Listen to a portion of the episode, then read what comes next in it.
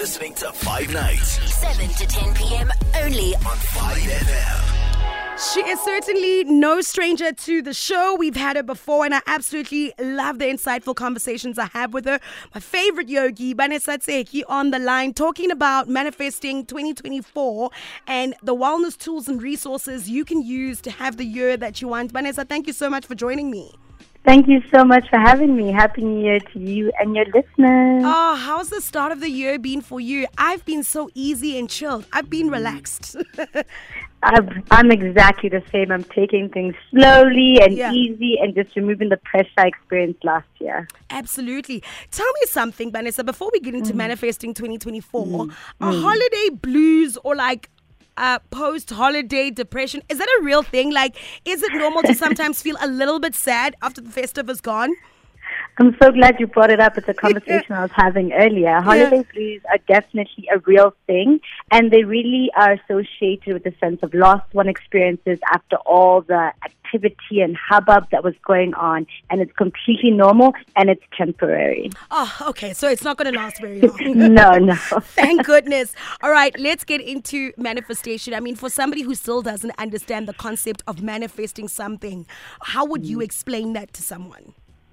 So I would say manifestation, also known as the universal laws of attraction, are simply about bringing something tangible in your life through thought and belief. So it's really making something a reality from the inside of your being, your head, your heart, and your thoughts.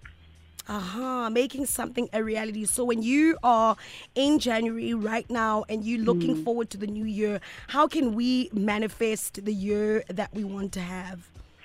So there is an art to manifesting. I think that's something that people need to understand. It's not just simply closing your eyes and thinking of a eventually and then assuming it's going to come through. Mm. There is a skill and an art. And what's really important is to know what you want and not just know vaguely like, hey, I want to have lots of money in 2024. If you really want to manifest, or the better chances is to be clear and specific. So it's like, I want an extra 30 grand of income at the end of the year. And then what you have to do is ask. Now the ask can come via prayer, meditation, visualization, speaking your intentions out loud, even vision boarding. So hmm. all these practices that you're hearing all around are simply tools to ask for you to ask the universe what you need. Then uh, the part that a lot of people miss is you've got to work. Yes. Manifestation is a co-creation with the universe. Yeah. It's not just simply a request like at a restaurant for diet Pepsi, you know? Exactly. It's really co-creating what you want. And you do that by building a, retur- uh, a, a routine and also establishing simple, attainable, realistic steps to help you mm. achieve your goals. Mm. Then we speak about gratitude. Once you've done all of that, it's not about asking with your hands out. It's really about coming into a sense of gratitude because you've got to be grateful what, for what you already have. Or how can you expect the universe to give you more if you can't even be grateful for what you have? That's so so true. gratitude is important. So I would I would suggest journaling in the evening or in the morning for a minimum of about five to ten minutes, just about the things that you are really grateful. It really changes your day. Mm. Then let go of any resistance. And this is the tough one, the self doubt. And does this really Oh, work? Will it Imposter work syndrome. Have I been a good Christian or have I not? You know, yeah. all of these things come to mind. So this is a really important step because if you don't work on the limiting self-belief, you could unconsciously manifest negativity in your life without even realizing it. Mm. So really check your energy, you know. And one thing of making sure you are a good Christian or a good person or whatever is to make sure that it's in your actions. So whether it's an act, a random act of kindness, a donation, volunteering, meditating, gardening, just doing stuff that cultivate that sense of um, joy in you is a good way to check your energy. And then last but not least, trust the process. Oh, You've yes. Got to let go of the control. This is not a magic trick.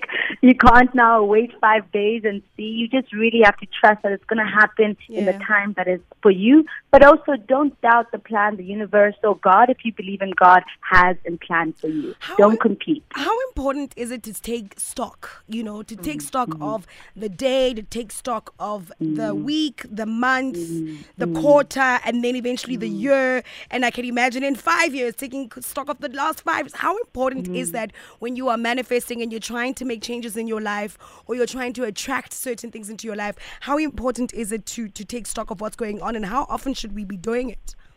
I love that because that brings us back to step four, which is involving gratitude. And I think gratitude is about taking stock of all that's happened in your life. And it's really, if we could, I would say daily gratitude mm. because the simple things like, oh, thank you for making the taxi. Thank you for my boss not being there and me being able to slip into work. like it could be as simple as that.